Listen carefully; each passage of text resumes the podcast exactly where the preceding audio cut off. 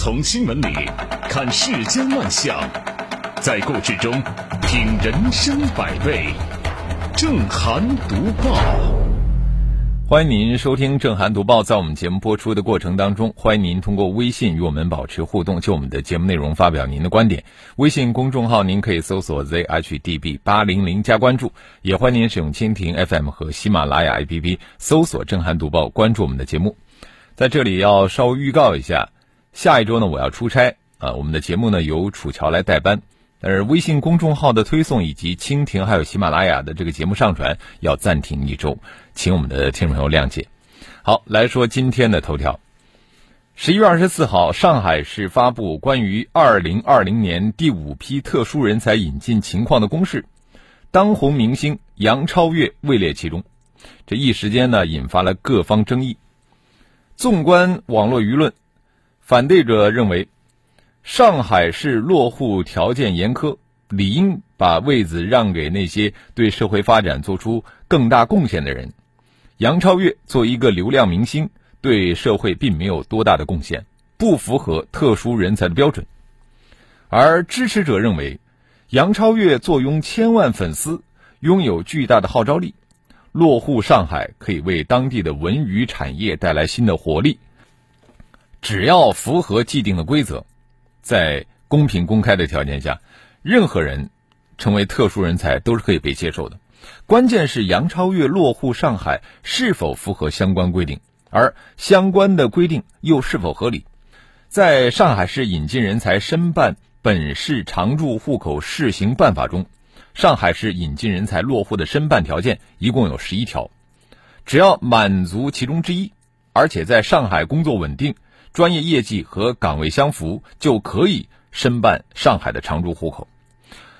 如果说按照该规定，杨超越呢，可能符合的只有最后一条，其他紧缺急需、确有特殊才能的人才。那么，杨超越对于上海来说，是不是真的紧缺急需呢？是什么样的特殊才能，让其在成千上万的青年才俊中得以突出重围？相关部门对特殊人才是否有科学合理、可以量化、让公众足以信服的选拔标准呢？就像女团选秀有女团选秀的标准一样，特殊人才也应该有特殊人才的标准。那么，既然涉及到公众利益，就只有公开操作才能够打消公众的疑虑。今年六月份，带货一哥李佳琦同样是以特殊人才的身份被上海市崇明区引进，当时啊也是引起了不小的风波。但是经过一番争论之后呢，舆论也达成了共识，认为李佳琦作为这个直播领域的领军人物啊，的确是真正的特殊人才。那么这次杨超越又该拿出什么样的特殊才能来终止这个网友们的质疑呢？光靠他的锦鲤体质恐怕难以服众。说到底，产生争论的根本原因在于特殊人才存在大量可以周旋的空间，缺乏统一的定义。以至于支持者和反对者各持己见。杨超越到底算什么特殊人才？特殊人才的内涵是什么？边界在哪里？我们不能让“特殊”两个字一言以蔽之。如果说相关部门始终拿不出让大多数人信服的科学的人才衡量标准，谁也没有办法保证下一个特殊人才是令人认可的李佳琦，还是令人怀疑的。杨超越，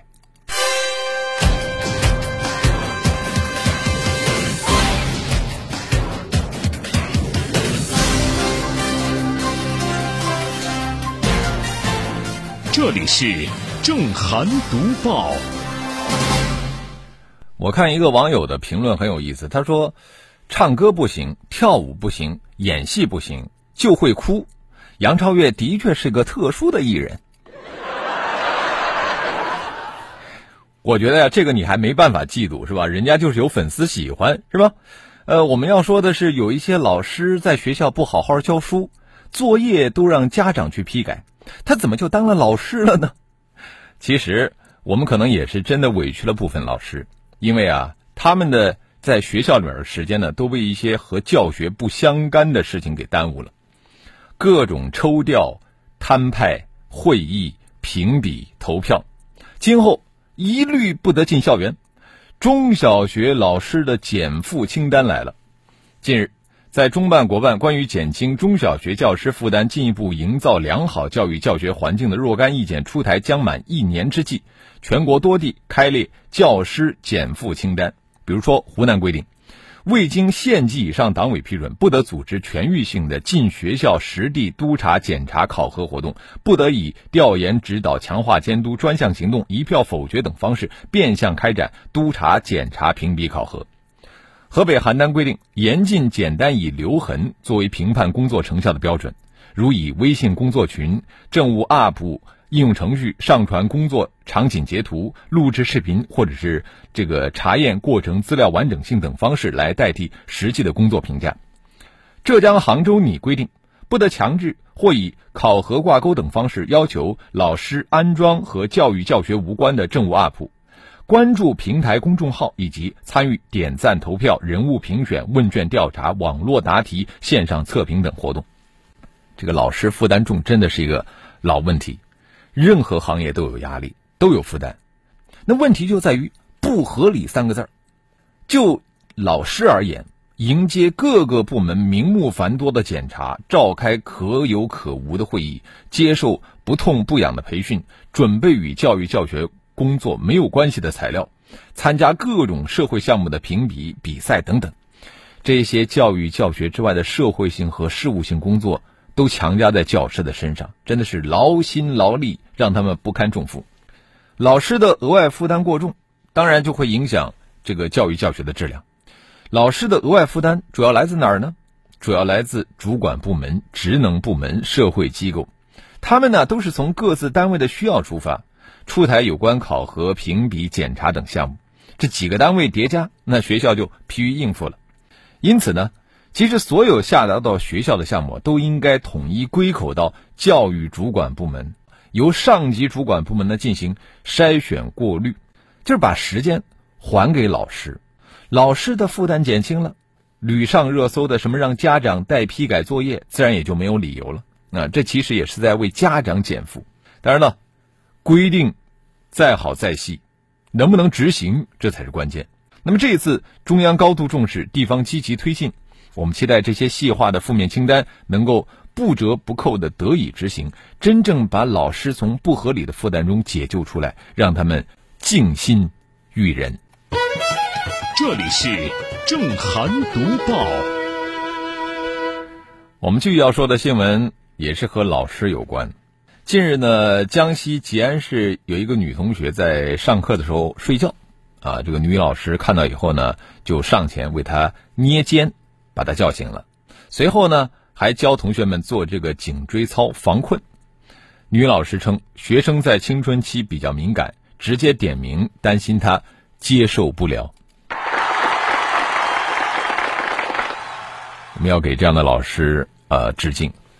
我们相信啊，对于每一个有求学经历的过来人来说，这个上课打瞌睡一点都不陌生。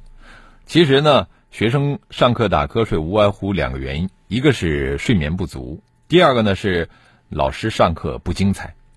而老师面对学生上课打瞌睡的处理方式啊，大多都是采取拎耳朵、捏鼻子、拍脑袋，或者是起来给我到后边去站着。反正不是训斥就是罚站。反观这位江西吉安的女同学啊，她真的是遇到了一个好老师，享受到了老师捏肩的待遇，让人好生羡慕啊！怪不得有网友说：“哎呀，又是别人家的老师。”这种捏肩叫醒学生的做法，无疑是一种智慧教育。它不仅叫醒了学生，而且也保护了学生的尊严，同时呢，又让其他的同学们看到了老师的善心与温柔。这种懂得体恤和体谅学生的捏肩叫醒式教育，既是教师爱的教育的一种表现，更是师者匠心的一种体现。这里是正涵读报。老师和医生是我们这个社会的良心啊，但是老师和医生的群体很庞大啊，总背不出要出一些害群之马。备受舆论关注的医生非法摘取人体器官一案终于尘埃落定。据《新京报》报道，二零一八年二月，安徽省怀远县李平因病被送进怀远县人民医院重症医学科，也就是 ICU，入院五天之后死亡。此后，他的儿子发现母亲的肝脏、肾脏被捐献摘取了，他立马去公安局报案。呃，当地有关部门呢开始立案侦查，发现包括李平在内，该案中有十一名被摘取器官者，他们都曾因车祸或脑出血等疾病在怀远县人民医院的 ICU 救治。这真的只有韩国的惊悚电影才会出现的桥段，是吧？没想到就是发生在我们的身边呢。近期，安徽蚌埠中院终审裁定。包括黄新立等四名医生在内的六名被告人，因犯故意毁坏尸体罪，分别被判处两年四个月至十个月不等的有期徒刑。其中两名医生是所在医院的 OPO，也就是器官获取组织的工作人员；有一名医生曾经是 OPO 的联络员。我们从这几名医生的身上，丝毫看不到医者仁心。只剩下对职业道德的践踏和对法律的触犯。呃，从以往不少倒卖器官的案例来看呢，都少不了一些利用岗位便利钻系统空子的内鬼医生。红十字会人员在场监督，本来应该是这个程序里边的重要监督力量，但是涉案的医生他们都不按程序走，那么红十字会的人员就起不到监督的作用。在民众自愿捐献器官的过程中，OPO 这个组织起着关键的作用。但是 OPO 的身份却成为了涉事医生作假洗白、非法摘取器官的工具，这也说明啊，OPO 的组织架构和管理规范应该进一步的健全。器官捐献关系到死者尊严和生者的权利，它的公平性受到社会的广泛关注，国家为此建立了完整的法规和严苛的程序。但是这起案例警醒我们。只有有效的激活对内部人员的监管和约束机制，才能够打造一套规范公正的器官移植系统。这里是正涵读报。为了利益啊，就敢挑战法律，那就要付出代价。我们继续说的，商家为了删差评，那也是手段用尽啊。对于这号赖皮呢？咱们的法律是不是也应该硬一些呢？呃，在一家服装店里边，有人在嚎啕大哭，有的人指责女店主，还有人做出了手抖、还有抽筋的这个姿势，甚至呢还正在发病。你看谁能想到啊？眼前的这一幕又是一起因差评引发的纠纷。据媒体报道，冯女士花了上千块钱在某网红理发店烫发以后呢，一天就睡回了原形。经过和商家协调之后，她又去烫了一次头。没想到又是老样子，冯女士气愤之下就在网上写差评啊，留了上千字啊。差评是写了，没想到麻烦也来了。理发店方面屡次派人上门拜访，求删除差评，并且称理发店的店长因为这个差评得了抑郁症，用店长得了抑郁症软性胁迫消费者删差评。这家网红理发店的控评。那真是好手段啊！好，欢迎回来，这里是 FM 一零四无锡经济广播正在为您直播的正涵读报。呃，广告之前我们说到了一个网红理发店求删差评、软性胁迫啊，真的是以弱克刚。这个不到一个月的时间呢，涉事的商家工作人员登门拜访了六七次，讲述给差评后的悲惨后果，更是夫妻俩嚎啕大哭，哭诉家庭和工作压力。甚至打出了说店长得了抑郁症这样的悲情牌，呃，利用人的这个同情心去控评，呃，而这样的打悲情牌的实质，其实就是对消费者进行软性胁迫。那如果说消费者给个差评，还被拦三阻四，消费者的权益必然就沦为摆设。我觉得有鉴于此啊，相关的职能部门啊，应该是这个有必要要保护咱们消费者的差评权，因为本质上差评权。就是评论权和监督权，这是消费者权益保护法明确赋予消费者的正当权利。因此呢，对于那些被打差评之后打击威胁消费者的现象，必须要依法严惩。那遇到这样的投诉，该严惩的不能够和稀泥。此外呢，我就是电商平台啊，也需要保护咱们用户的隐私信息，个人住址、私人电话不应该被商家看到，或者说提供这个匿名选项的评价，进而呢让消费者可以放心的使用差评权，避免啊让这个商家是想封口就封口。好，接着我们来看一看微信平台啊，这个原声已空他说了，以前吃偶像这碗饭啊还需要这个会唱歌会打篮球，现在嘛只要哭就好了。时代的车轮实在是滚得太快啦。呃，无心快语，他说：“我建议把马保国也落户上海啊，现在他的流量那才是最大的。”呃，黄琦说：“上海人凭什么一出生就能够拿到上海户籍？杨超越凭什么就不能拿？难道呃，出生的上海人就一定比杨超越优秀吗？”哎你这说的也有道理，但是说到这个事儿的根由呢，那就是我们的这个城乡二元制户籍结构，包括我们现在的这个很多的福利，它都是跟户籍捆绑在一起的啊，所以说才有这种现象。呃，笑潘安说了，这是对人才莫大的羞辱，我们是不是要反思一下，为什么我们留不住我们自己的高端人才啊？为什么吸引不了外国的高端的科研人才？苏源说，娱乐致死，社会的悲哀。呃，这是对认真生活的老百姓的一种嘲讽。斌哥说让我明白了，十二年的寒窗苦读比不上一张脸，真的很酸。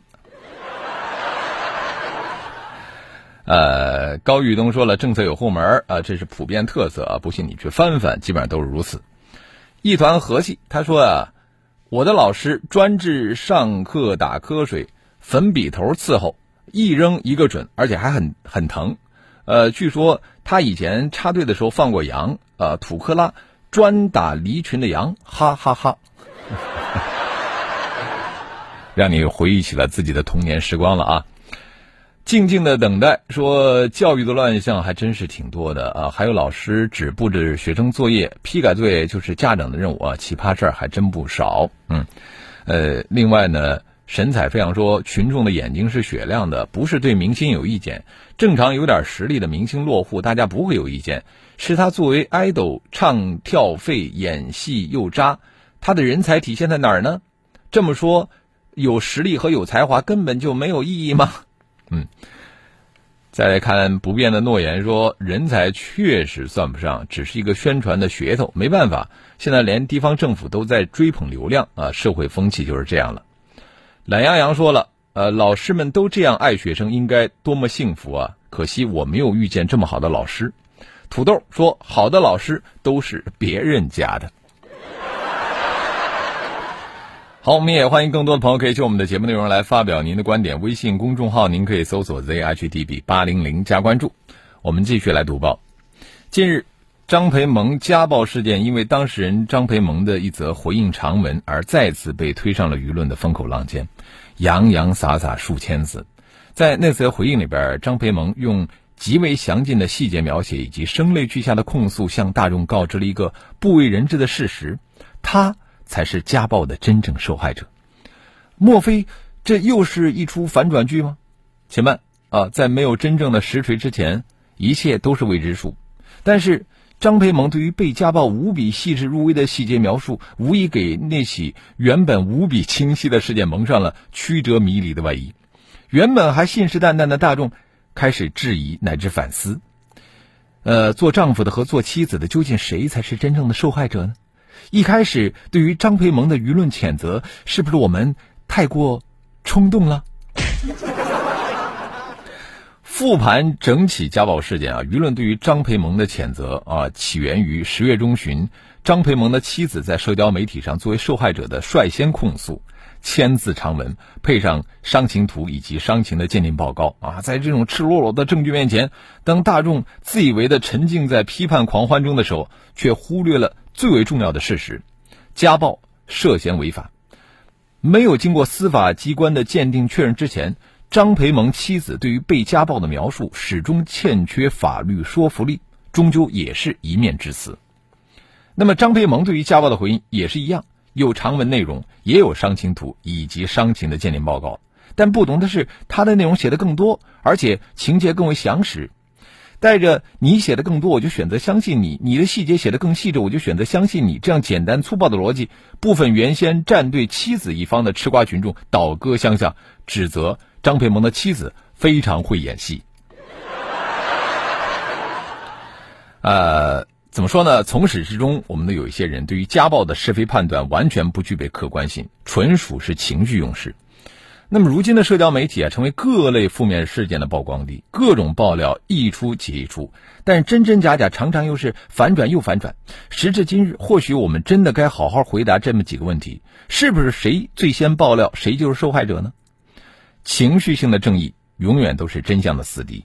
对于任何一起涉嫌侵害女性的社会事件，公众舆论自当以为要。保持关注，匡扶正义。然而呢，对于事件的这个探讨，应当讲求真正的事实和证据，千万不要偏听偏信，否则呢，在这个情绪化的歪路上一去不返，那么舆论便只会沦为造谣者保全自己、污蔑他人的利器了。